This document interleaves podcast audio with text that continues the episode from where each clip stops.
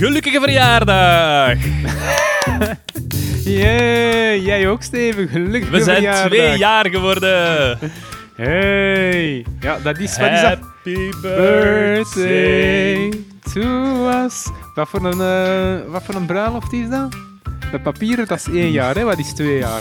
Dat weet ik niet. Dat is dan, dat is dan papiertjes. dik, dik, ja, dik papier. Dik Dik papier. papier.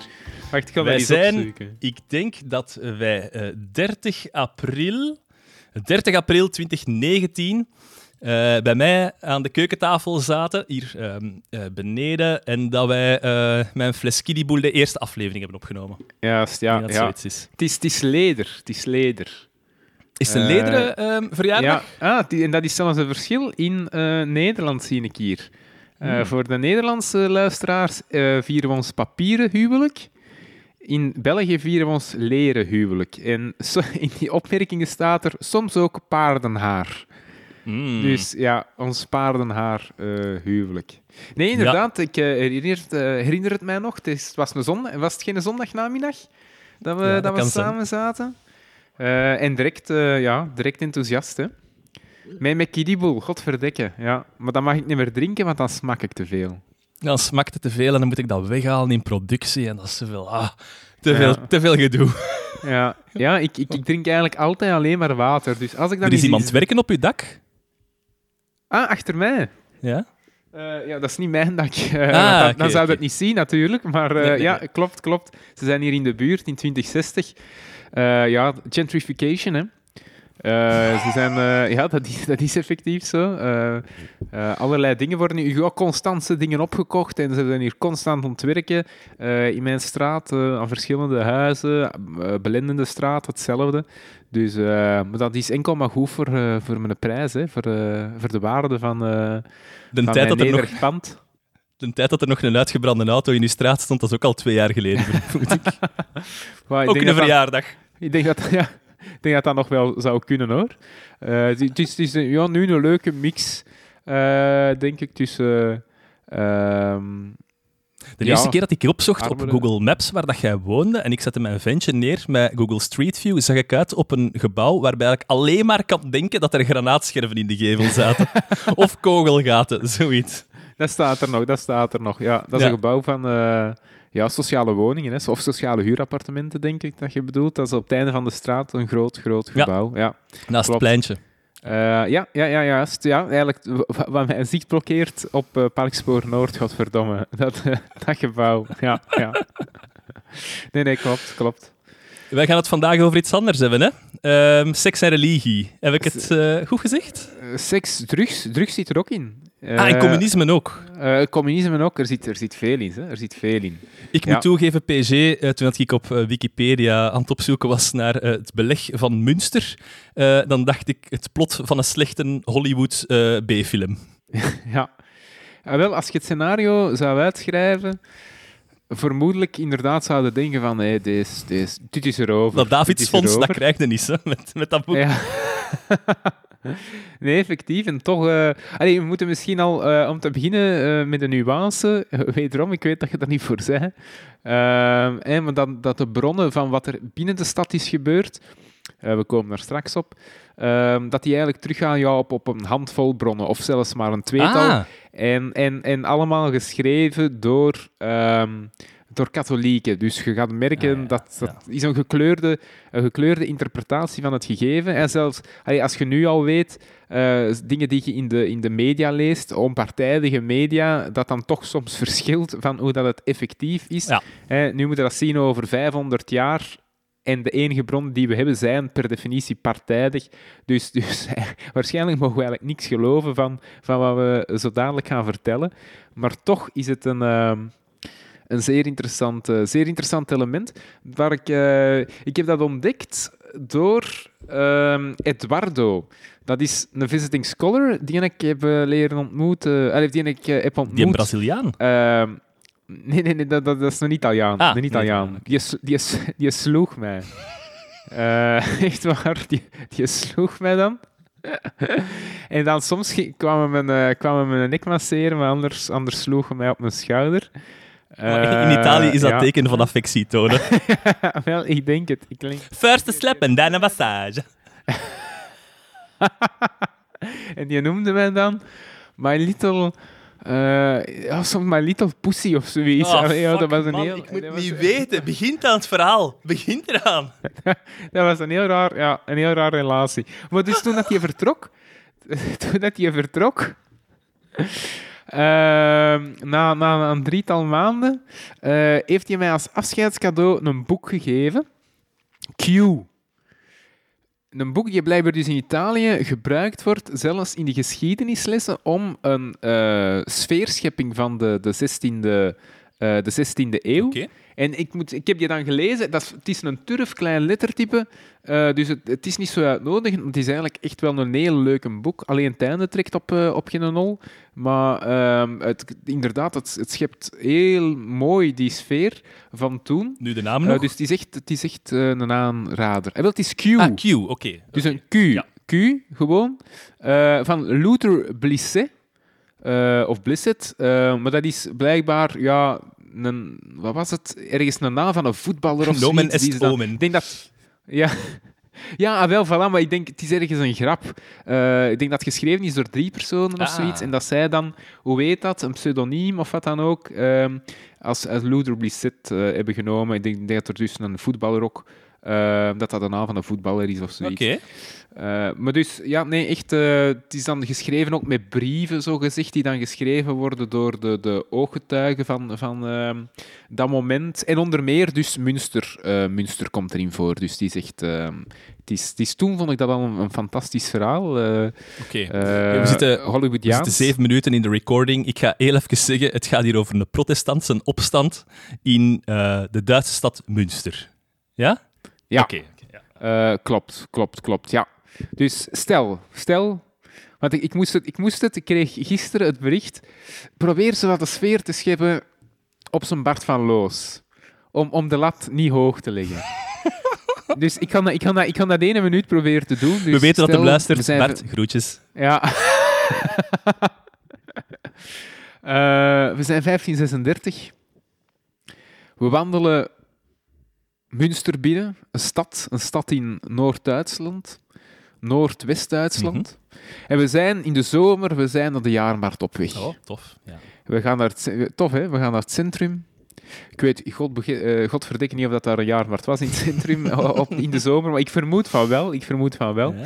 We zijn op weg en we zien daar de kerk, de Lambertuskerk. Ja. De grote kerk, rood dak. Een kerk of een, of een toren. kathedraal of een eh, basiliek? eh, is... Zwijgt, jongen, niet. Weet ik veel. Sorry. Weet ik veel. Een kerk. Het heet, het heet kerk. Staat een kruis op. Ja, ja, goed. Er staat een kruis op, voilà. En we we zijn hè, op, op, de, op de grote markt Mhm. en we kijken naar boven en wat zien we daar? Drie ijzeren kooien. Oei. En in die kooien zitten drie mannen. Ja. Drie dode, drie dode mannen. Het, hetgeen wat er eigenlijk nog van overblijft Ja. na enkele maanden niet weer in wind Oei, te oei, hebben gehangen. Dat is al... Dit is eigenlijk het, dit is het verhaal van hoe dat die mannen in die kooien aan die kerkspits zijn eh, terechtgekomen. Alright. Zet mij mee. Goed, hè? Ja, ja, ja. ja. Ja, voilà, voilà. Nee, waar zitten we? We zitten dus in het begin van eh, de 16e eeuw. En dat is, ehm, om ehm, een understatement te gebruiken, dat is toch een, een stormachtige eh, periode. Je krijgt daar eigenlijk verschillende revoluties die daar samenkomen, waardoor dat de, de, de pot eh, wat overkookt. Verschillende hefbomen. Ja.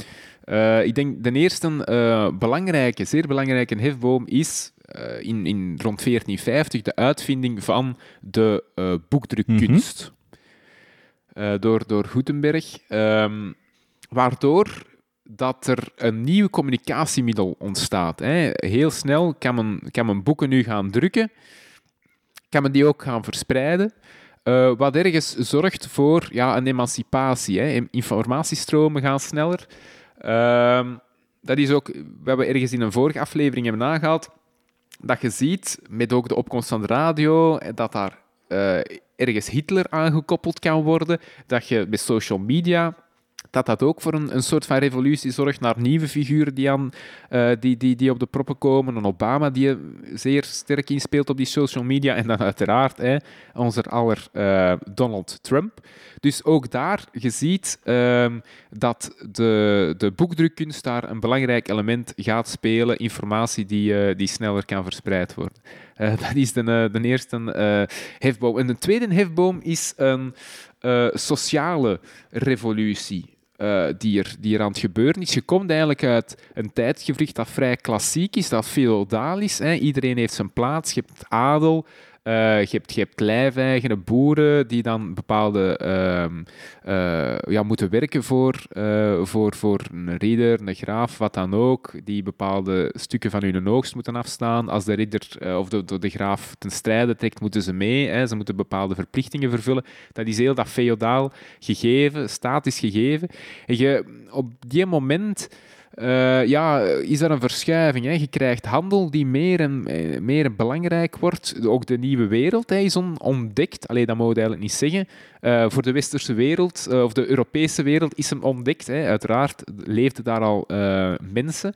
Was dat een bloeiend continent. Maar dus Europa ontdekt de nieuwe wereld, ontdekt Amerika. Er komen dus handelstromen op gang. Ehm, je krijgt eigenlijk heel rijke mensen, heel rijke kooplui, maar die, ergens, ja, dat, die staan natuurlijk los van die feodale samenleving. Dat, zijn, dat is geen adel. Hè. Dus die adel begint ook wat te verarmen. Grondbezit is niet meer het belangrijkste. Um, dus, dus je krijgt daar verschuivingen. Um, waar dat, ja, mensen beginnen af te vragen waar dat ze in dat, in dat geheel staan. Hè. Het, het, het, uh, ze nemen het niet meer voor, voor waar dat, dat een adel belangrijker is, dat ze moeten werken voor een adel, et cetera. Dus al die, die vaste uitgangspunten die komen wat op de, op de helling te staan. Uh, nieuwe technologie, hè, ook uh, met, met meer, meer... Ja, er komen geweren in oorlogsvoering, dus het, het, klassieke beeld van de, de adel, de ridder op zijn paard, uh, dat gaat er eigenlijk wat aan, waar dat zij een, stuk prestige ook uithaalden. Hè. Uh, de adel dan, uh, dat gaat er ook wat uit, worden daar ook wat opzij geschoven. Ehm, dus, dus je krijgt daar ja, een, een boeiend tijdgewicht. Je ziet dat ook doordat er op hetzelfde moment, in het begin van de 16e eeuw, krijg je in Duitsland een ridderopstand. Een opstand eigenlijk van lage adel, verarmde adel. En ook een boerenoorlog krijg je daar ook. Dus iedereen is daar zo wat uh, naar zijn plaats aan het zoeken. Uh, dus, en dus die sociale, uh, die sociale revolutie.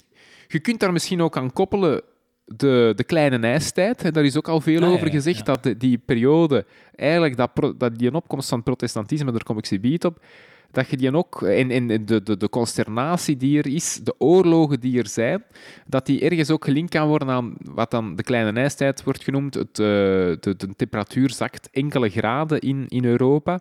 Voor een paar jaar ehm, zeker. Er, voor, ja, ja, ik denk de, de langste um, periodes dat men zegt is, is een paar eeuwen. Natuurlijk, dat zal dan uh, niet over altijd even extreem zijn geweest, maar dus het, meestal in de, de, de 15e eeuw uh, of 16e, 17e eeuw, ik denk dat men daar altijd het, hoogtepunt van die kleine ijstijd situeert. Hè, dus dat er oogsten mislukken. Uh, en dat dat ook ja, bij, voor, vrevel, zorgt bij, uh, bij de bevolking. Dus dat is die een tweede, die een tweede hefboom.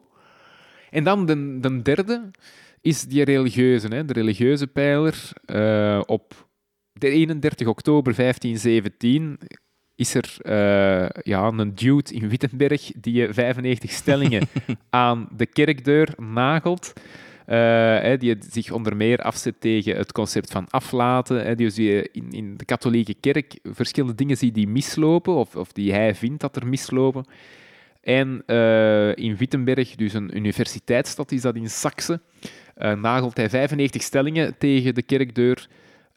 En dat is uh, uiteraard Maarten, uh, Maarten Luther. Even, even, daarover, over Luther. Ik ja. had een klein, kleine achtergrondopzoeking gedaan. Ik kende die niet super goed, wat dan natuurlijk um, niet zo goed is, dat ik dat niet op voorhand wist. Maar dus blijkbaar was die um, ja, um, godsdienstgeleerde en ging die aan de universiteit ja. werken en begon die dan het systeem van de aflaten te bekritiseren. Ja. Want wat had de pas gedaan. Wat was dat? Leo X of zoiets? Die begon met de bouw van Mhm.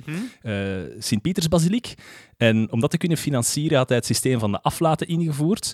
En eh, Luther die zegt daarvan, ja, maar ja, als je eh, zonde begaat, moet je natuurlijk wel tot moreel en spiritueel inzicht komen. En het is niet voldoende dat je daar gewoon een prijs voor neerlegt. En die heeft dat proberen aan te kaarten bij Ja. Zijn bisschoppen of zoiets. En dan kreeg hij daar geen gehoor op. En dan is die eh, in een versnelling hoger geschakeld en heeft hij zijn stellingen, wat was het, op de, de kerkdeur? eh, of nee? Ja. Ja? Ja, nee, klopt, klopt. Ja. En da- dat moeten we ergens zien als eh, blijkbaar zoals een Twitter-feed van toen. In de zin... eh, ja, in, in de zin... De dat die- aanplakking. de aanplakking. Ja, in de zin dat, dat iedereen daar inderdaad naar kwam kijken. Ah ja, ja. Ehm, van van oké, wat is er allemaal eh, belangrijks gebeurd? Dus dat was, ehm, hè, voor ons komt dat nu wat raar over, maar dat was toen effectief, als je iets wou verspreiden, dat was dan de plaats waar, dat je, dat, eh, waar dat, je dat deed. Nee, en inderdaad, wat dat je daar zegt, van die, die financiering en die aflaten, dat wordt ook in die boek Q goed beschreven. Eh, en leuk beschreven ook de, de rol in de- van, van de financiële wereld eh, daarin.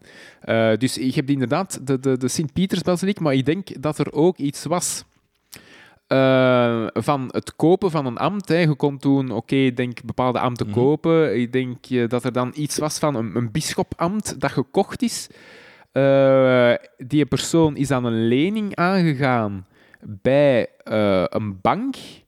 Eh, of een, ja, een, een, een, proto-bank, wat toen een bank eh, was heeft zich serieus in de schulden gestoken en om dat te kunnen dan financieren, om zijn schuld af te betalen, moest hem eh, ja, ergens met die aflaten, Ah, ja, ja, zo'n ja. systeem van aflaten in, in werking beginnen stellen. Dus dat dat ook een stuk was dat op de achtergrond, iets dat, dat nooit natuurlijk verteld wordt of nooit in de spotlight komt, maar dat op de, op de achter, of in de achtergrond die financië, dat financiële luik zit. Van oké, die mens moest zijn schulden betalen en die doet dat dan via, via die aflaten. Maar ik denk inderdaad, Sint-Pietersbasiliek, dat dat er ook ehm, mee, mee speelt. Maar dat is, volgens mij, als ik het mij niet vergis, is dat ook echt het begin van die Q-boek. Dat men dat dus aangeeft, hè, van... ehm, eh, hij, hij moest zijn schulden afbetalen, er komen aflaten. En, eh, en dan één jaar later eh, spel- spijkert Luther op de deur hè, die, 95, eh, die 95 stellingen. Dat hem daar meteen de, de link legt. Eh, dus allee, dat is wel leuk.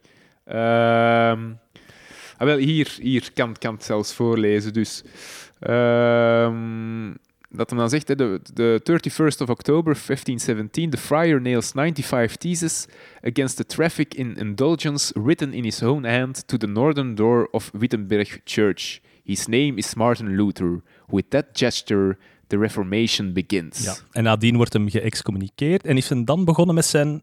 Is dat dan het protestantisme beginnen worden? Of was dat al vanaf... Ik, ver- ik vermoed, met die 95 stellingen was dat nog niet het begin van het protestantisme. Dat is, dat is eruit voortgevloeid. Nee, ja. Je hebt, je hebt natuurlijk die hervormers, dat hebben de eeuwen daarvoor ook al gehad. Hè. Je hebt een Jan Hus in, eh, in Praag, die probeerde ook, eh, denk ik, een hervormingsbeweging te starten. Eh, dat eindigde dan meestal ja, op de brandstapel of ergens op een, eh, op een schavot. Eh, waarom dus is, door die excommunicatie zijn de richting geduwd van eh, het protestantisme. Eh, ja, ja oké. ehm, misschien, misschien wel, als de kerk misschien daar meer voor had opengestaan voor een hervorming, dat dat binnen de kerk had kunnen gebeuren, effectief. Maar de kerk is daar afkerig tegenover. Ehm, en dat het daarom buiten de kerk is gebeurd, dat is, eh, dat is goed mogelijk. Ja, hij... ehm, hij was ook niet zo revolutionair, hè, eh, Luther. Dus hij brengt daar aflaten, et cetera.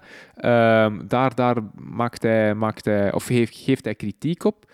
Anderzijds, sociaal gezien, is hij niet tegen de macht, de klassieke machthebbers. Of hij wordt eh, in Saxe dan, hij wordt daar beschermd door, door eh, de koning of de prins. eh, wat is het? Wat is Saxe? Eh, ja, bon, de, de prins elector, denk ik, dus een, een keurvorst. Eh, hij wordt er dan eigenlijk door, door was onder de, onder de hoede genomen. Dus hij, hij zet zich niet echt af tegen de klassieke machtscentra. Hij heeft toch niet de, de wereldlijke machtscentra. Dat doet hij niet. Dus hij vindt ergens wel ja, daar gehoor, daar bescherming om zich af te zetten tegen de, tegen de katholieke kerk. Ik ga je terug naar Münster trekken. Daar was het wel sociaal? Ook sociaal. Ah, wel. ehm, misschien nog even terugkomend op die Luther. Wat, belang- wat, wat belangrijk is daar, is wederom het emancipatorische. Dat hij zegt van, oké, je moet ook de Bijbel zelf... Hij vertaalt ook de Bijbel. Hè. Hij vertaalt de Bijbel in het Duits. Allee, die was al vertaald daarvoor, maar hij doet dat in een zeer begrijpelijke taal. In zeer begrijpelijk Duits. Alledag, alledaags Duits. Wat heel emancipatorisch werkt, in de zin van, lees nu zelf eens die Bijbel. Vertrouw het niet Ja. op wat er ehm, op de preekgestoelte wordt gezegd, eh, of door de priester wordt gezegd, maar leest zelf die, een, eh, leest zelf die een Bijbel, wat natuurlijk ergens al zeer emancipatorisch werkt voor de gewone, de voor de gewone mens. Hè. En het, de persoonlijke band tussen, ehm, tussen mens en God is voor hem zeer, eh, zeer belangrijk. Hè. Vroeger hadden eigenlijk eh, altijd dat intermediair niveau van, eh, van de kerk, het instituut de kerk, de priesters. En hij, dat is iets, hè, protestantisme, dat meer die individuele band, die rechtstreekse band met, ehm, met, met God propageert. Dus dat is wel iets ehm, belangrijk, de emancipatorische reflex die je daarin ziet. Hij denkt dan niet volledig door. Hij is dus, zoals gezegd, hij is eigenlijk in zijn, ehm, in zijn wereldlijke zaken, sociaal gezien, eh, is hem vrij conservatief. Hij, roept niet op tot revolutie. Dat niet, eh, maar hij wil gewoon wat, eh, wat aanpassingen in, in, in de kerk. Maar zijn manier waarop dat hem dat doet, en dat emancipatorische, laat wel toe. Daar zit ergens wel een kiem in van een revolutie. Ja. Eh, en dus je krijgt binnen die, ehm, binnen die noemer van protestantisme krijg je verschillende eh, substromingen. Oké, je hebt daar de Lutheranen, je hebt ehm, de Calvinisten, je hebt eh, de Hugenoten, maar je hebt ook de De Anabaptisten. de Anabaptisten, de wederdopers. Degene die het ehm, eigenlijk misschien het meest eh, eh, sterk doortrekken, die echt die een Bijbel nu hè, Dus Luther zegt, ja, hier is een Bijbel, leest hem. Ah, wel, we gaan dat nu eens, we gaan dat nu eens doen. En onder meer, en daar krijgen ze, krijgen ze dan nu de naam van, hè, zeggen ze, oké, in die Bijbel eh, moeten mij eens tonen waar dat het dopen van minderjarigen, allee, of van baby's, hè, waar staat dat? Dat is toch compleet belachelijk, want dopen moet juist een, een bewuste keuze zijn, dat je u tot het geloof wendt, eh, het christelijke of het katholieke geloof, allee, katholiek dus niet meer, het christelijke geloof, hè, dat je die keuze maakt. Wij dopen nu altijd baby's.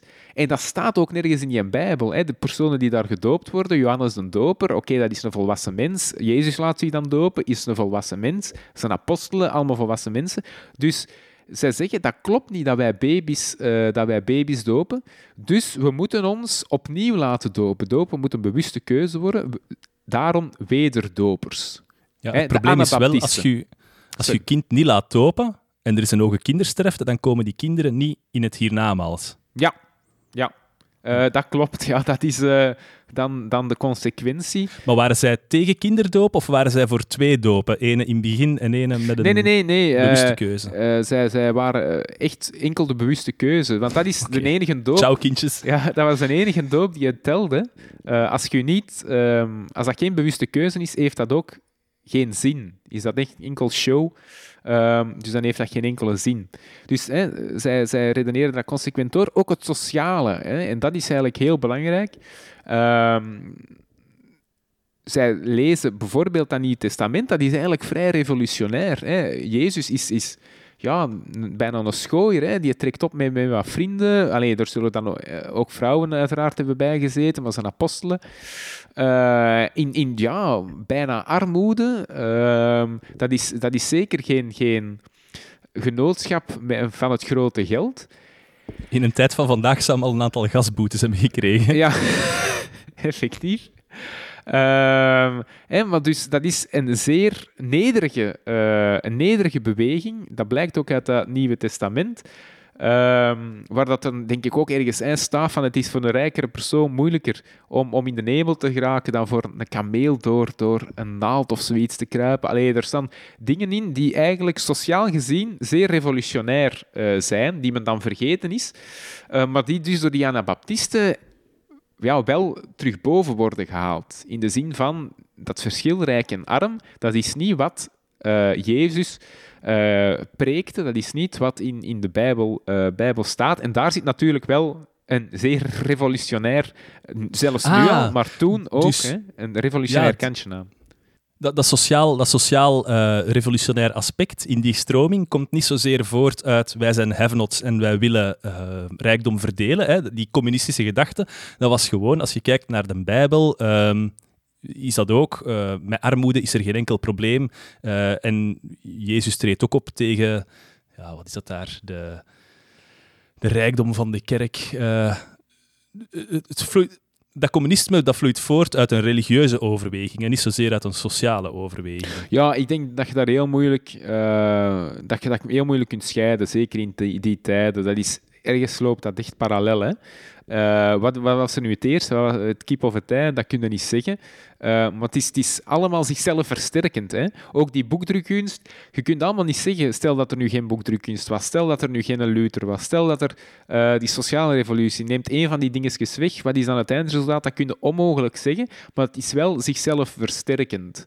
Eh, die ideeën verspreiden zich makkelijker door de boekdrukkunst. En die ideeën komen, of je krijgt een, een, een sociaal, eh, een, so- een sociale ontwrichting, waardoor dat er een nieuwe grond is voor nieuwe ideeën. Eh krijgen door, door dat sociale, die sociale veranderingen die er plaatsvinden.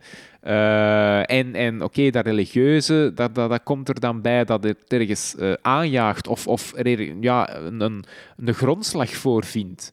Ehm, eh, in, in, in, in de Bijbel.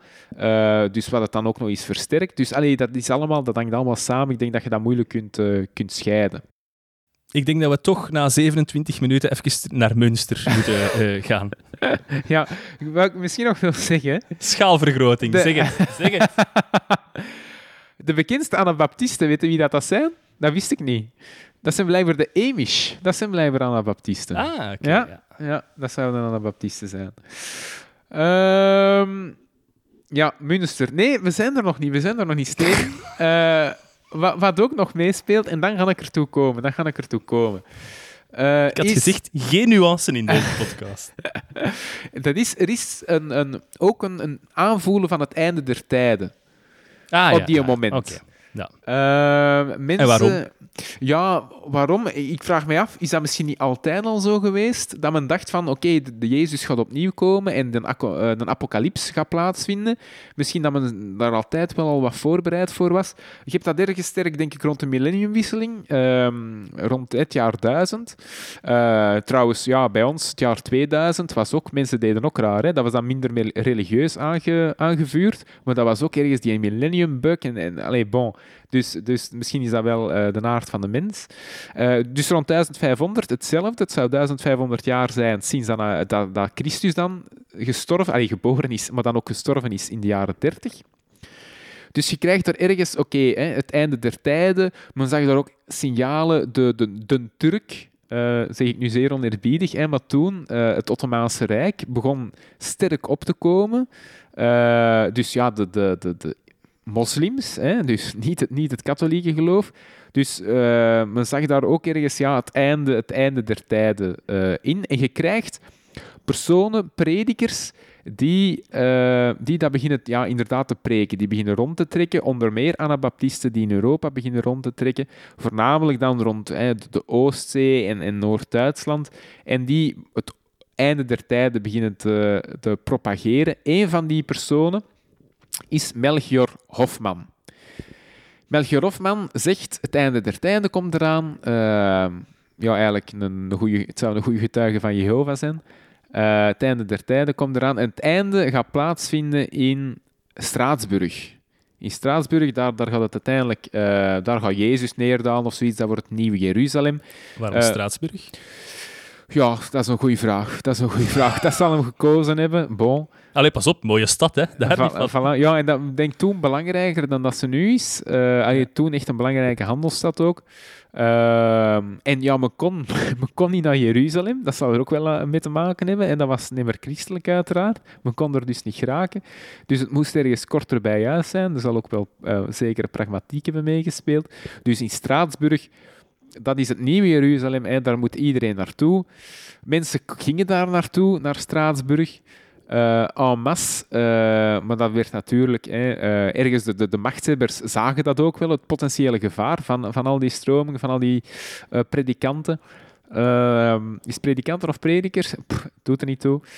Alleszins, Melchior Hofman wordt opgepakt en opgesloten en, en die zal ehm, nooit meer in vrijheid worden, worden gesteld. Dus exit, exit Hofman. Maar Hofman heeft ook een discipel en een van die discipelen is, of heeft discipelen, een van die discipelen is Jan eh Matthijs en eh, Jan van Leiden. Twee Nederlanders. Neder- twee Nederlanders. Twee Nederlanders. Oké, Straatsburg, dat is gedaan. Ja. Maar zou het einde der tijden dan niet op een andere plaats kunnen plaatsvinden? Hè? We moeten ergens op zoek. Waar, waar zou dat kunnen gebeuren? En men hoort van...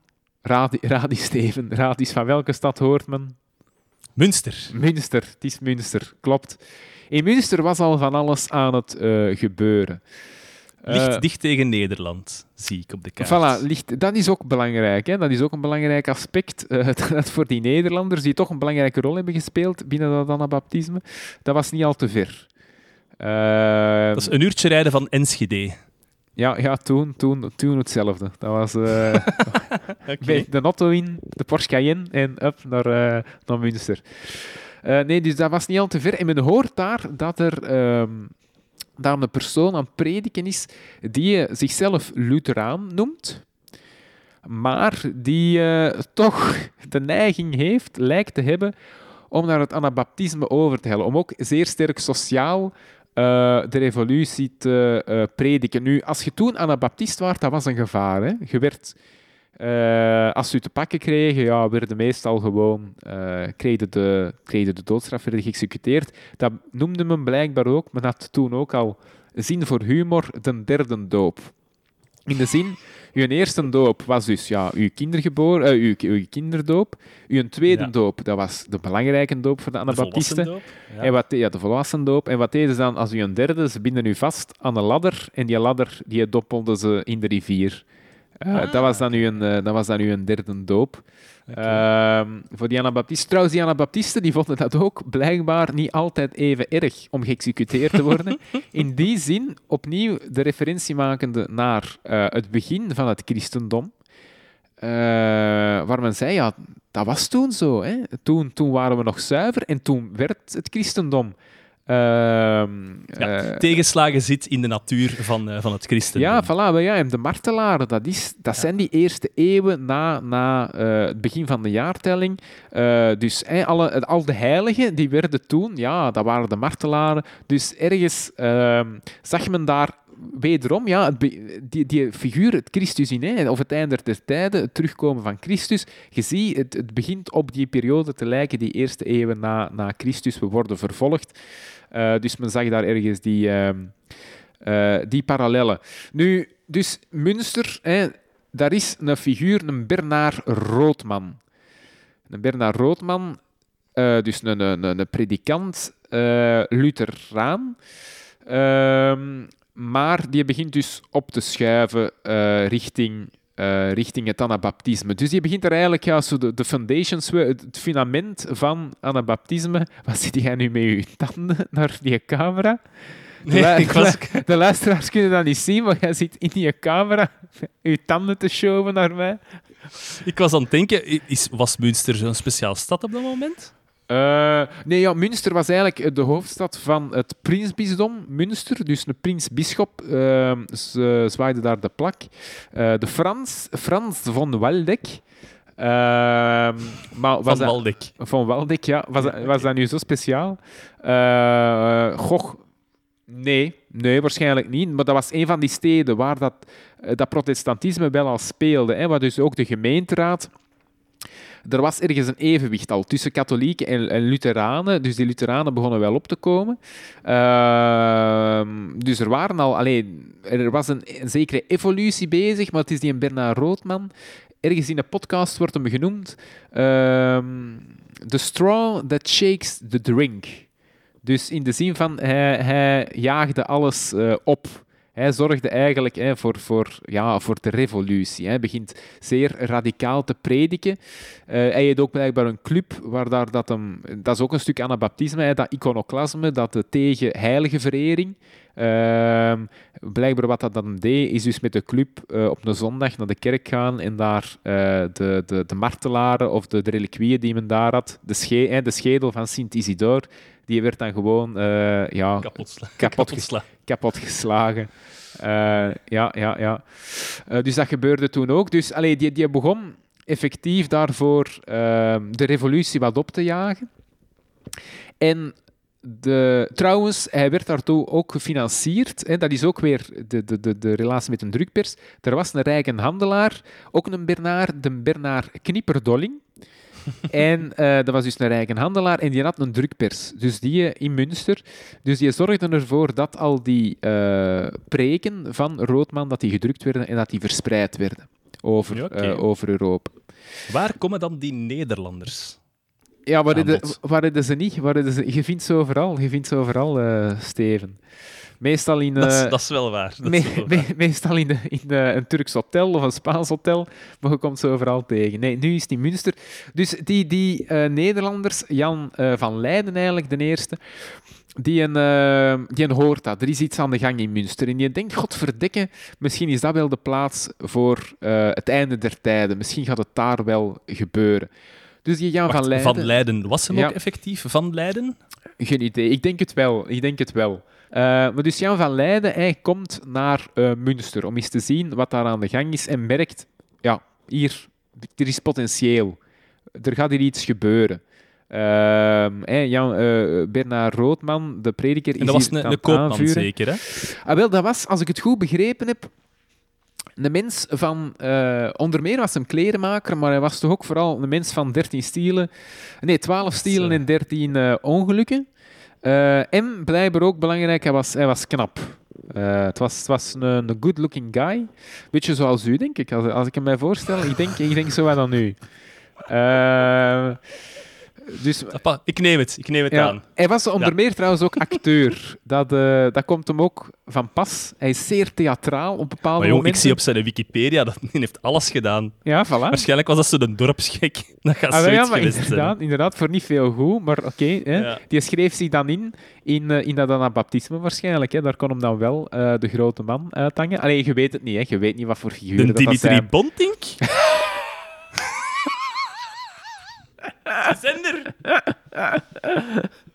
Jan van Leiden Ah, is de Dimitri Bontink Ah, van het protestantisme. Ah, wel, ja. Nee, Het is misschien... Ik zeg het, je kunt niet, we- je kunt niet weten wat voor figuur dat het was. En, en geloofde hem allemaal, wat, eh, alles wat hem zei. Je weet het niet.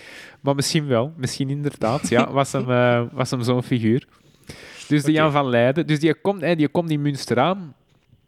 En... ehm, wat, eh, ja, blijkbaar, dat is dan heel speciaal, blijkbaar neemt hem dan contact op met die knipperdolling en zet hem iets in scène Ja. om, ehm, om op een, dus we zijn dan februari eh, 1533, eh, als ik mij niet vergis, kan eens checken. Niemand gaat die corrigeren, ze PG. We zijn 1534, we zijn fe- februari 1534. En ehm, wat gebeurt er? Op een bepaald moment, we zijn op de markt. Knipperdolling had, eh, was dus een rijke koopman, had een huis op ehm, de markt van, van Münster. Op een bepaald moment wordt die deur opengegooid en Jan van Leiden die een, eh, komt eruit gelopen, schuim op zijn mond en die een, eh, heeft, heeft een visioen. Ah ja. En dat zit, ja, dat zit van alles eh, dus in gang. Nog andere mensen, blijkbaar. Andere mensen hebben datzelfde. Eh, ook schuim op hun mond beginnen, allee, beginnen te flashen. Ehm, en eh, ja, blijkbaar, men, men trekt op naar het gemeentehuis. Eh anabaptisme wordt dan ook erkend, was vervolgd, maar wordt dan erkend. Men doet anabaptisme erkennen als, als, als, als groep. Dus zorgt ergens op dat moment voor, een, voor een, ja, een revolutie. Of was Eh, zijn visioen misschien? Ah, wel, ja, geen idee. Waarschijnlijk dat God hetzelfde, hè? dus het einde der tijden, God gaat komen, et cetera. Ja, zo, zo van die dingen. Nu, wat, wat ligt er blijkbaar dan aan de, aan de basis, of wat is een mogelijke, mogelijke verklaring? Hè, dat niet enkel hij zot werd, maar iedereen in die stad. Dat eh, hij het drinkwater had vergiftigd met, eh, met ergot. En wat is dat, ergot? Blijkbaar een schimmel die roggen aantast en die hetzelfde effect heeft als Lucy in the Sky with Diamonds. Ah, als, LSD. eh, als LSD. Dus, eh, dus hij zou hè, blijkbaar de... de, de, de- allee, of, dat, is een, dat is een theorie. Dat vonden Met blijkbaar... LSD kunnen we wel ergens geraken, Ja. op hallucinerend vlak. Voilà, dus dat is een theorie. Eh, dat zat dus op het brood, dat men die schimmel, eh, dat men daar de, drinkputten eh, mee ja, heeft vergiftigd en dus dat mensen, dat mensen loco werden. Eh, dus dat is een mogelijke, een mogelijke verklaring waarom dat, eh, al die mensen zot beginnen te doen. En dus naar het gemeentehuis optrekken. Hè, eh, en dus die gemeenteraad die er ergens eh, die, die, die er was, hè, dat machtsevenwicht tussen katholieken en Lutheranen, dat wordt omvergeworpen. En eh, katholieken zien dat ook, van godverdikke, wat is er hier aan het gebeuren? Beginnen weg te trekken uit die stad. Andere Anabaptisten horen dat, hè, dat er van alles aan het gebeuren is in Münster. Gaan naar die stad. Dus heel dat evenwicht in die stad dat er was, wordt, wordt op zijn kop gezet. Op hetzelfde moment, in februari 1534, komt ook Jan Matthijs aan in de stad. En Jan, Jan Matthijs had echt de, de aura van een profeet, eh, profeet te zijn. Dus, ehm, waarom hij- kwam die naar die stad? ja, omdat hem eh, opgeroepen werd door, door de Jan van Leiden. Dus Jan van Leiden was, was eh, de, een volger, zouden kunnen zeggen, van Jan Matthijs. Eh, en, en dus is hij die een effectief aan Jan Matthijs roept van ja, er is, er, is iets aan, allez, er is iets aan het gebeuren. Of misschien dat hem zei, we hebben het, we hebben het eh, goed klaargespeeld, ik heb die put hier vergiftigd, het is zover. Eh, we gaan dat hier overnemen. Kom maar, eh, kom maar naar Münster. Maar dus Jan Matthijs, hè, profeet, eh, Jan Matthijs komt, komt naar Münster. Was dus een zonderling figuur blijkbaar. Was zeer lang.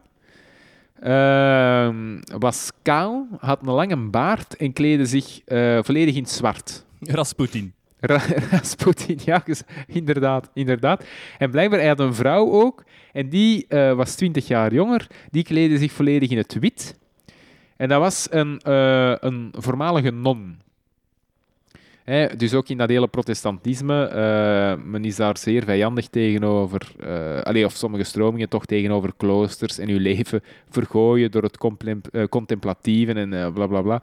Dus ehm, wederom emancipatorisch, dus dat is een non die, die het klooster heeft verlaten. En dus dat is de vrouw van, van Jan Matthijs. Nu, die Jan Matthijs, die claimde... eh, dat is ook weer een gevolg eigenlijk van Luther. En Luther die zei, ja, die kerk, dat is niet belangrijk. Het is uw persoonlijke connectie met God.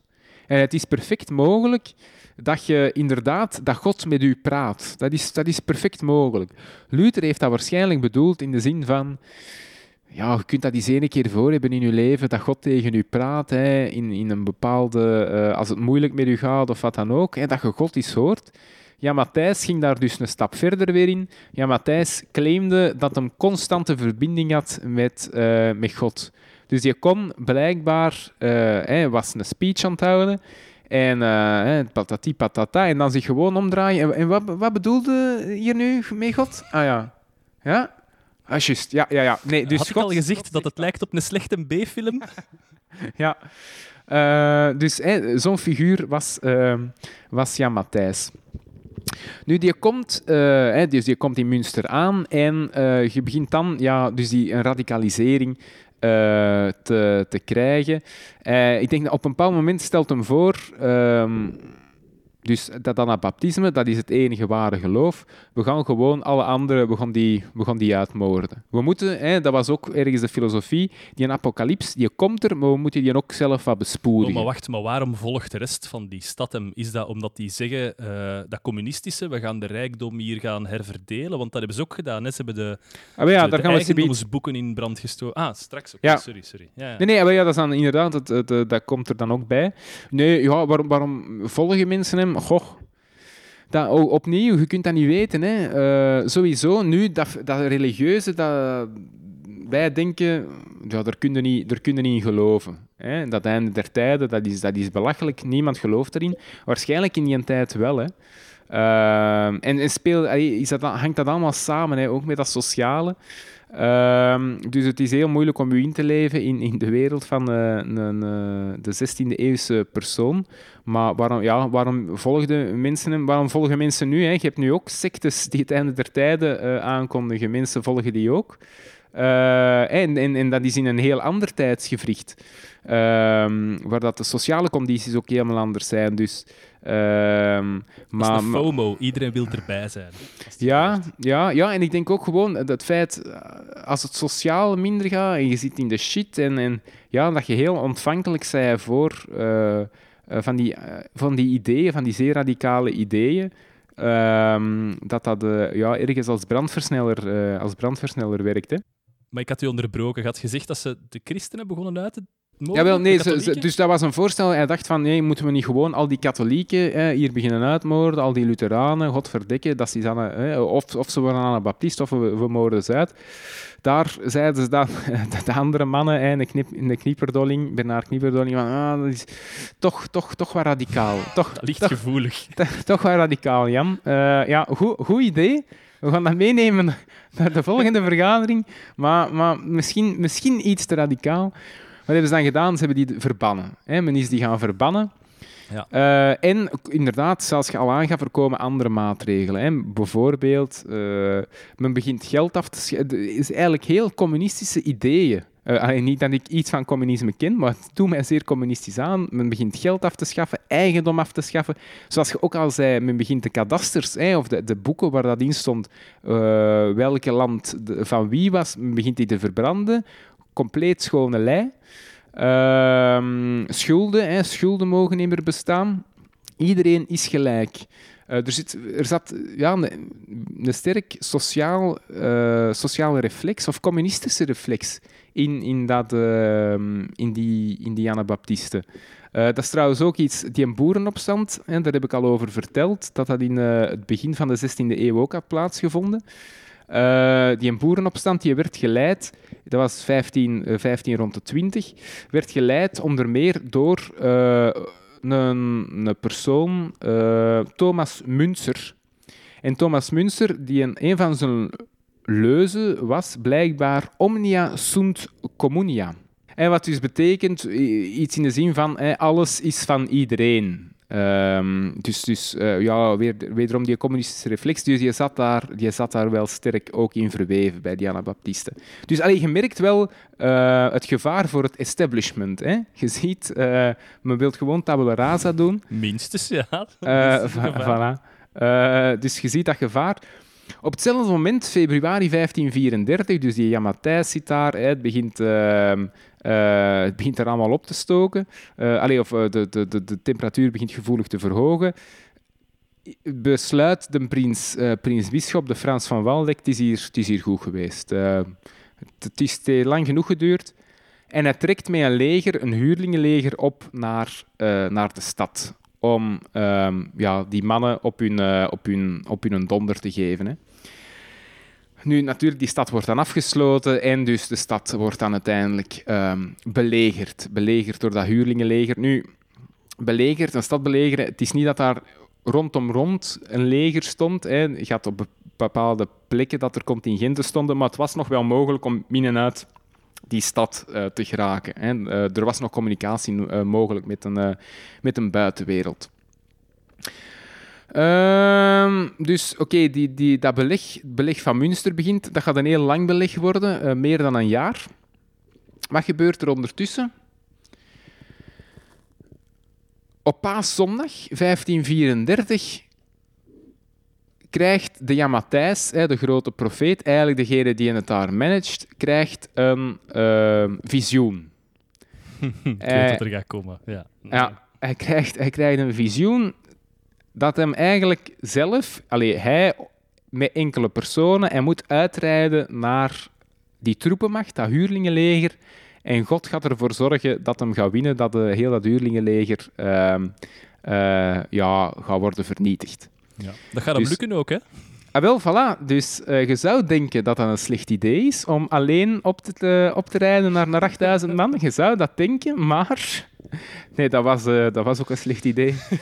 Eh, Maar toch Hij- krijgt hem een aantal man mee. hij krijgt een aantal man mee. Ja, Twaalf of wat?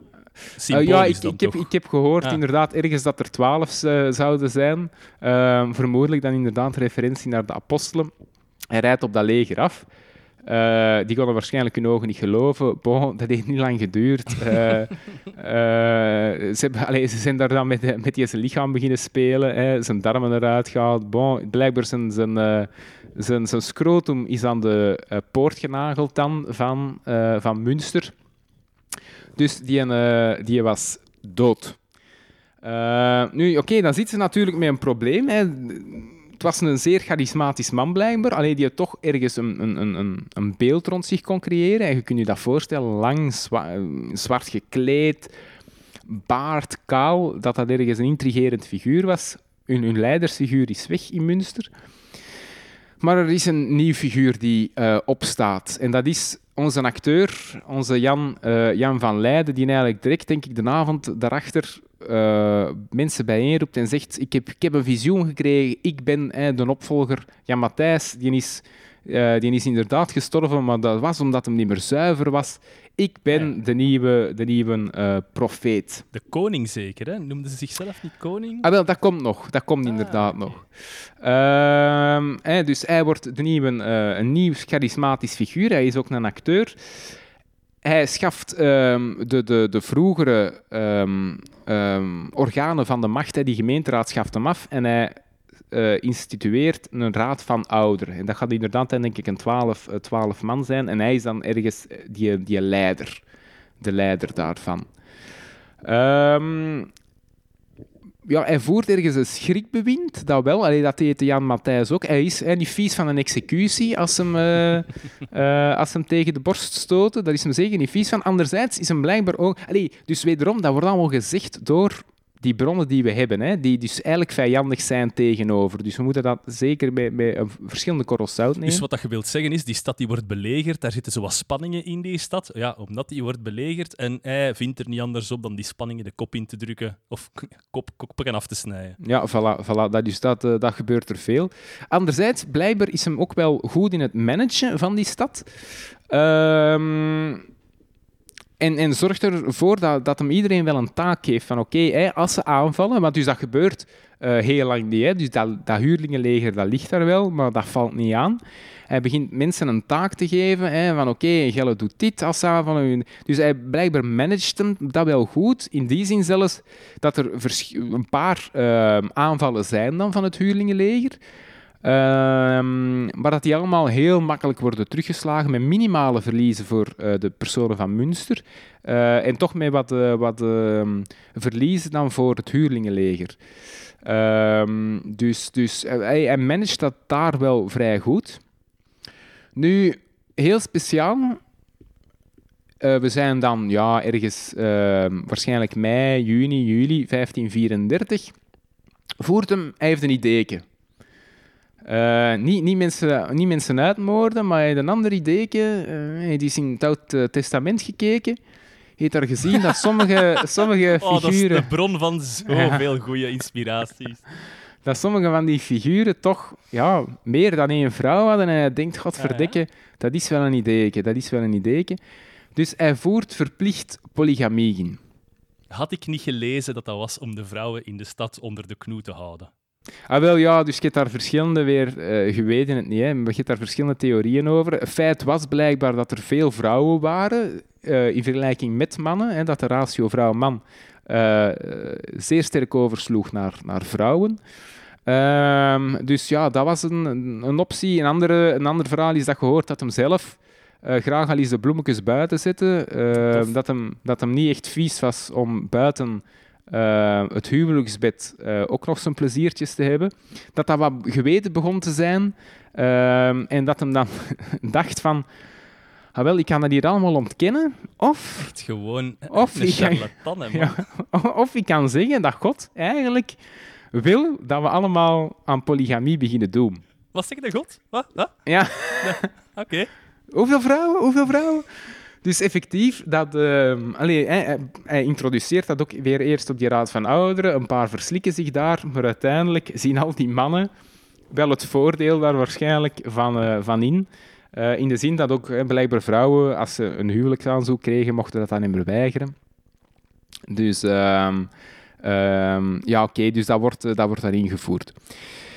Bestaat er krijgt- ook geen eh, gerucht dat hem de kop van een van de vrouwen heeft afgesneden omdat ze niet met hem wou trouwen of zo? Ja, hij zou dan inderdaad, hij zou zelf dan 17 vrouwen of 16 vrouwen hebben gehad. eh, en inderdaad één onthoofd hem, daar, eh, onthoofd hem daarvan, ja, omwille van een dispuut of wat dan ook. Ehm allee, Savai, hè, 1 op 16 of 1 op Maar 17. overal, bij, overal staat erbij dat dat gecontesteerd is. Dat dat Ja, ja, ja, effectief. effectief. waarschijnlijk niet waarheidsgetrouw is. Je krijgt er dan ook trouwens een opstand in die stad. Hè. Verschillende mensen die er toch niet mee eens zijn. Eh, ze slagen er ook in die opstand om eh, al de leiders van, dus Jan van Leiden, et cetera, om die gevangen te zetten. Eh, maar ze doen er dan niks mee. Ze, als ze die ja, op dat moment hadden geëxecuteerd, dat is misschien voorbij geweest, maar ze doen dat niet. En uiteindelijk, eh, ze kunnen bevrijden. En Jan van Leiden wordt dan bevrijd. Die opstandelingen worden uiteraard op hun beurt dan geëxecuteerd.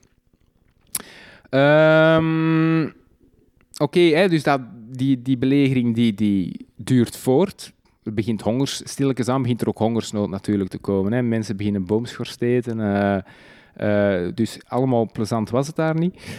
En in september, september 1534 zijn we nog steeds, gebeurt er iets speciaals. Er is een goudsmid en die gaat naar die raad van ouderen en die zegt, ik heb een visioen gehad. Ik heb een visioen gehad. De Jan, de Jan van Leiden, dat is niet zomaar een profeet, dat is de koning-profeet. Oh. Ik heb gezien, die moet tot koning worden eh, uitgeroepen. En blijkbaar is er dan eh, een hele scène waar dat dan eh, uiteraard hè, als acteur die heel theatraal zegt de Jan van Leiden eh, och nee, maar alleen ik, ik ben nog zo jong. Waarom ik? Hè, God, waarom heeft je die, ver- die verantwoordelijkheid aan mij gegeven? Maar alleen, ja, goh, als u het wilt, als u het wilt, God, ja, dan zal ik die, die verantwoordelijkheid op mij nemen. Hè. Bon, koning. Dus die wordt daar koning, koning in Münster.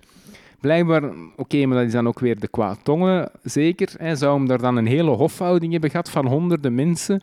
Zou eh, al dat gepreek van in het begin van we schaffen eigendom af, iedereen is gelijk, dat, eh, dat verandert dan. Hij zou zich tooien in, in, in sierlijke gewaden, hij heeft een kroon, een scepter, allee, alles wat je wilt. Hij is echt, hè, hij is koning in, ehm, in Münster. Ehm, dus ja, allee, je zou dat hypocriet kunnen noemen. Ja, dat is Eh, hypocriet. ja, bon. Ehm, tegelijkertijd zegt hij, want oké, dus mensen, hè, die ongelijkheid is er dan weer wel. Veel mensen sterven daar, eh, er is hongersnood.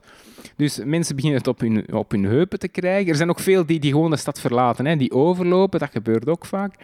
Hij zegt, nee, mannetjes, ik heb, ik heb weer een visioen gehad, geen paniek, Pasen 1535. Dan gaan we verlost worden. God gaat ons verlossen op 1535. Dan vergaat de wereld. Nog even, eh, dat misschien niet noodzakelijk, dat weet ik niet, maar we Ah. gaan wel verlost worden. We gaan verlost worden. Dus hè, ehm, nou, heb, nou- heb nog even, heb, nog, heb nog even geduld. Oké, nieuwjaar komt. Is dat? Dat ken ik ook niet. Nieuwjaar komt. gaat er zo in mee. Ja. Ja, ja oké, dus er, er waren wel eh, dissidenten, hè, maar ehm, ja. Maar oké, misschien dus dat, dat het verhaal dat is opgetekend, dat dat eerder een schrikbeeld is, dan Ja. dat het, dat het in, in realiteit veel, veel milder was. Hè. Dat weten we niet, dat weten we niet. Eh, maar het verhaal dat is opgetekend, er komt een vrij hypocriet uit, dat is een feit. Eh, dus Pasen komt, Pasen 1535, Pasen, het zou, het zou, ehm, zou verlost worden. Er gebeurt niks. En wat dan, dan komt hem hè, op een bepaald moment naar buiten en hij zegt: Ja, er zat wat ruis op de lijn met God. Ik heb het gewoon niet goed begrepen. Spiritueel. Spiritueel gaan we ontzet worden. En zijn we, hè, eh, we zijn spiritueel, zijn we nu verlost. Enkel fysiek nog niet. Lijkt dat een Eh. klein beetje op. De terrassen gaan opengaan op 8 mei. Nee, Ja. spiritueel gaan Ja. de terrassen opengaan op 8 mei. Je moet dat zo zien. Pas op, je brengt ze niet op ideeën. Brengt ze niet op ideeën. Eh, ik, ik, Dus- ik, ik zeg nu dat het 24 april is, hè, dus eh, alles kan nog gebeuren. Ja. Ehm, nee, dus... allee, dat, ook dat is een farse. Wat gebeurt er uiteindelijk? Ik heb het al gezegd, er zijn verschillende overlopers. Eén van die overlopers ehm gaat naar de prins Bisschop, die dan buiten, buiten de muren staat en zegt: Oké, kom, 50, eh, geef mij 50 man, ik, ik breng die naar binnen hè, via, via een of andere kleine poort en ehm, we, openen, we openen de poort en uw leger stormt, eh, stormt daar binnen. En zo geschieden, effectief. Eh, poorten worden opengezet, het leger stormt daar binnen en het wordt er allemaal eh, opgerold. Jan van Leiden wordt eh, opgepakt, Bernard Knieperdolling wordt opgepakt. Eh, de Bernard Roodman, de, gro- hè, de, de predikant, die vindt men nooit meer terug. Dus dat weet men niet wat ermee gebeurd is. Is die, een, eh, is die gewoon ja, toen van kant gemaakt ergens? Of is die dat in het gevangen was gestoken. Nee, nee, de Roodman, Bernard Roodman niet. Dus Ah. die, is, die hebben ze nooit teruggevonden. Die hebben ze nooit teruggevonden. Dus ofwel was die gewoon hè, verminkt, hebben ze die kapot gemaakt en dan ineens was die zijn gezicht te verminkt om nog te herkennen. Ofwel is die ontsnapt. Dat weten we niet. Eh, maar dus Jan van Leiden, eh Bernard Knieperdolling, hè, twee belangrijke figuren die worden, eh, die worden opgepakt. En wat denkt u dat ermee gebeurt? Die drie kooien. Die, Die- die, te maken. Hè. Die drie... ko- Ja, er is nou nog een derde. de Berend Krechting, dat was ook ja, een belangrijk figuur. Dat is de derde. Dat waren zo de drie belangrijkste figuren die men nog te pakken kreeg. Eh, dat is eigenlijk wat, eh, wat er zou gebeuren, waarschijnlijk in, na de Tweede Wereldoorlog, het Nuremberg-proces. Eh, maar dan in 1535 doen men dat op hun manier. Hè. Dus juni 1535, de, de stad valt. Ze worden opgepakt, hè, de, de, de mannen. En ehm, oké, ze worden gefolterd. En dan uiteindelijk, januari, ergens januari 1536, is het ehm, de executie. Dus eh, ze worden naar, wederom naar Münster geleid, naar het stadscentrum. Daar is een schavot opgezet. En ze worden daar alle drie, ehm, blijkbaar, dat is ook vrij goed beschreven, ze worden er alle drie eh, aan een paal gehangen Ja. naast elkaar. Dus allee, rond, rond een paal worden ze alle drie gehangen. Dat ze ehm, ja, elkaar, ze, zijn, ze zitten heel dicht bij elkaar. Ja. Eh, en wat doen ze dan? Eén voor één worden die eh, doodgefolterd. Ah, Eh, dus wat, dat ook, allee, wat er gebeurt, ze hebben tangen blijkbaar, hè, tangen die ehm, ja, in het vuur worden gestoken. Dan ehm, zet men die tangen op onder meer bijvoorbeeld de onderarmen. Het vlees van de onderarmen, die schieten dan in de fik blijkbaar als je er een eten tang op zet. En dan trekken ze gewoon het vlees weg. Ehm, dus die worden echt eh, gefolderd. En op diezelfde moment, dus terwijl dat we beginnen met Jan van Leiden, eh, maar die Bernard Knieperdolling, die, die moet dus geroken hebben eh, en, gewoon ja, gevoeld hebben, fysiek, wat er, wat er met hem stond eh, te wachten, wat hem, wat hem te wachten stond eh, een, uur, een uur later. Blijkbaar probeert hem zichzelf dan ook nog te wurgen, die Bernard Knieperdolling. Hoe zou de zelf zijn? Hoe zou de zelf zijn? En dus blijkbaar de straf die was opgelegd was echt, je moest één uur gefolterd worden. Ah, ja. En dan, en dan mochten mocht sterven. Eh, en blijkbaar, dat is eh, de, de Duitse, Duitse zat erbij in. In de zin, als je ehm, flauw viel, dan werd dat van je tijd getrokken. Dan werd, dan, werd de klok, dan werd de klok stopgezet. Dus dan werd het teruggehaald, werd er wat water in je gezicht ge- gesmeten, eh, werd de tijd stopgezet en dan begon men dus terug om het uur, eh, om het uur rond te maken. En dan eh, werd er ja, een dolk in je hart gestoken. Ik vind het verontrustend dat je er zoveel plezier in hebt. Eh, dus, dus allee, wat gebeurt er? Ja, nadien, die, die lichamen worden dan in die kooien gestoken. En die kooien worden ehm, ja, naar boven getakeld, naar de, de Sint-Lambertuskerk aan die, de klokkentoren, worden die gehangen. En die blijven daar eigenlijk, eh, ik denk, decennia hangen. Na decennia... 50 ver- jaar heb ik gezien. Ah, ja, voilà, dan halen ze daar de beenderen nog uit, of wat er, wat er nog van overblijft. Eh, maar die kooien die hangen daar nog steeds. Dus de, de, die kooien, die oorspronkelijke kooien, dat is ergens een, eh, um, ja, een, een eyecatcher nu in Münster. Die hangen daar nog altijd. Dus als je ooit in Münster zijt, kijk zeker eens naar boven. Als je aan de Lambertuskerk zijt, je gaat die drie kooien daar zien hangen. Wat eigenlijk ja, het symbolische einde was van... Goh, ja, wat is dat? Een idealistische, eh, een idealistische staat daar, een idealistische groepering. Was het een, uiteindelijk een, een, schurkenregime? Dat is heel moeilijk om daar een oordeel over te vellen, maar het was alleszins een hele boeiende tijd. ehm, toen waar dat er ja, geëxperimenteerd is, hè, geëxperimenteerd is, onder meer toch met een soort van communisme, uh, zoveel honderden jaren voor, um, voordat Marx zijn communistisch manifest schreef. Maar je zegt dat de Amish of de Amish het, uh, het nog altijd um, ja, nog altijd diezelfde ideologie hanteren, dus het heeft wel overleefd. Is, is beperkt ja. tot, de, tot de stadsmuren. Nee, nee, nee, nee. Dus, maar Anabaptisten is ook een verzamelterm. Je hebt daar uh, verschillende soorten in. Hè. Je hebt, het merendeel was blijkbaar ook um, vredelievend. Hè, waren vredelievend. Daar in Münster krijg je daar een tak die een, uh, minder vredelievend is. Die zegt, oké, nee, we moeten alle anderen uh, uitmoorden. De katholieken, et we moeten die, die apocalyps moeten die bespoedigen. Maar dus je hebt verschillende andere takken. blijkbaar dus de Amish zouden ja, een tak zijn van, van wederdopers. Ehm, maar ja, oké, dus je hebt daar allee, verschillen in, zoveel als je uh, verschillende vogels hebt, hè, waarschijnlijk. Okay. Um, dus, dus het een is zeker niet het, uh, het andere. Dat was Maar eh, dat, dat was het. Ik, ik ben rond. Ja. Dus ik zou, allee, voor de mensen die nog een leestip willen, uh, die Q, ik denk dat hem enkel in het Engels uh, beschikbaar is. Uh, dat je nooit in het Nederlands vertaald is. Allee, dat, dat durf ik nu eigenlijk niet te zeggen. Ehm, maar dat is, dat is ja, echt voor, voor een inzicht te krijgen in die tijd, is dat echt wel, is dat echt wel mooi. Dus ook met die boerenopstand.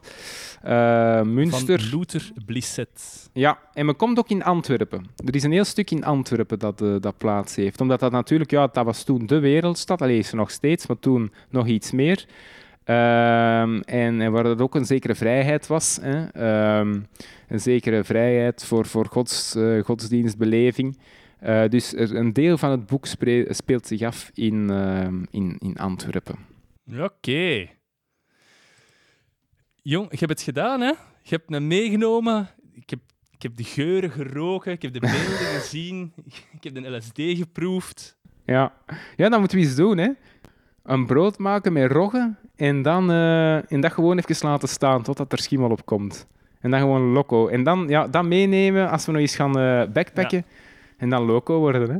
Le nouveau Bart van Lo est arrivé. Ja, ja, nee, nee, nee, nee. Daar aan die zijn uh, voetjes kom ik niet, jong. Oh, jong. Wanneer gaat u een eigen boek schrijven? Allee, andere dan uw doctoraat. Mijn biografie.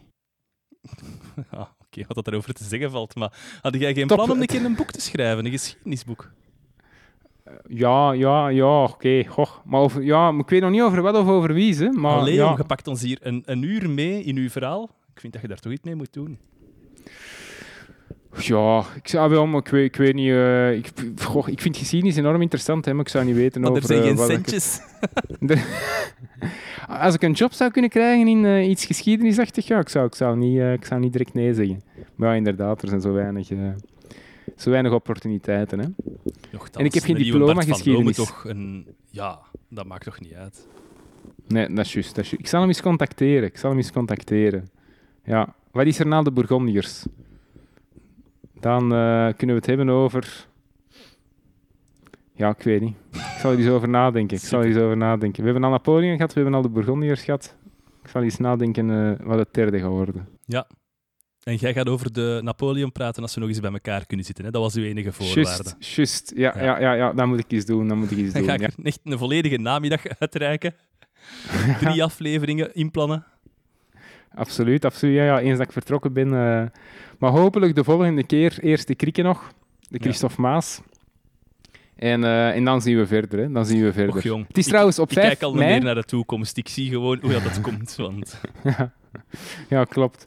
Uh, maar op 5 mei, dat moet ik misschien even uh, meegeven, is het 200 jaar geleden ja. dat Napoleon is gestorven. Ah, oké. Okay. Ja, dus op Sint Helena, toen een eiland in, in de Atlantische Oceaan, voor de Afrikaanse kust. Uh, daar is hem gaan gestorven, 5 mei 1821. Ja. En blijkbaar is er uh, in, in, Frankrijk nu een heel debat.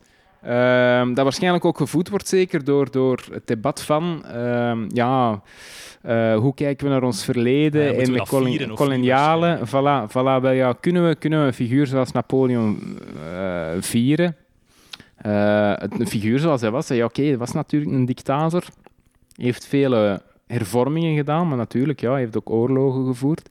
Hij heeft uh, de slavernij terug, terug ingevoerd. nadat die was afgeschaft in de Franse Revolutie. Ehm, dus, dus ik, ja, ga u, eh, ik ga u half moeten onderbreken, hoe graag dat ik het ook wil horen. Ehm, dat gaat hem moeten houden tot de volgende aflevering. hè. ja, je hebt gelijk, je hebt Ja. gelijk. Het is veel te goed weer eigenlijk om hier binnen te zitten. Dat ook, dat ook. Ja. Oké, voor iedereen dat tot nu geluisterd heeft, dikke merci van ons, eh, van ons en ons tweejarig bestaan. En eh, Hey, als je het plezant vindt, deel het met iemand dat het ook even plezant zou kunnen vinden. En dan kunnen we groeien, hè? daar doen we het voor, hè? daar doen we het voor. De wereld veroveren. Iedereen, dikke merci voor een goede twee jaar. En eh, tot de volgende. Ciao! Ciao!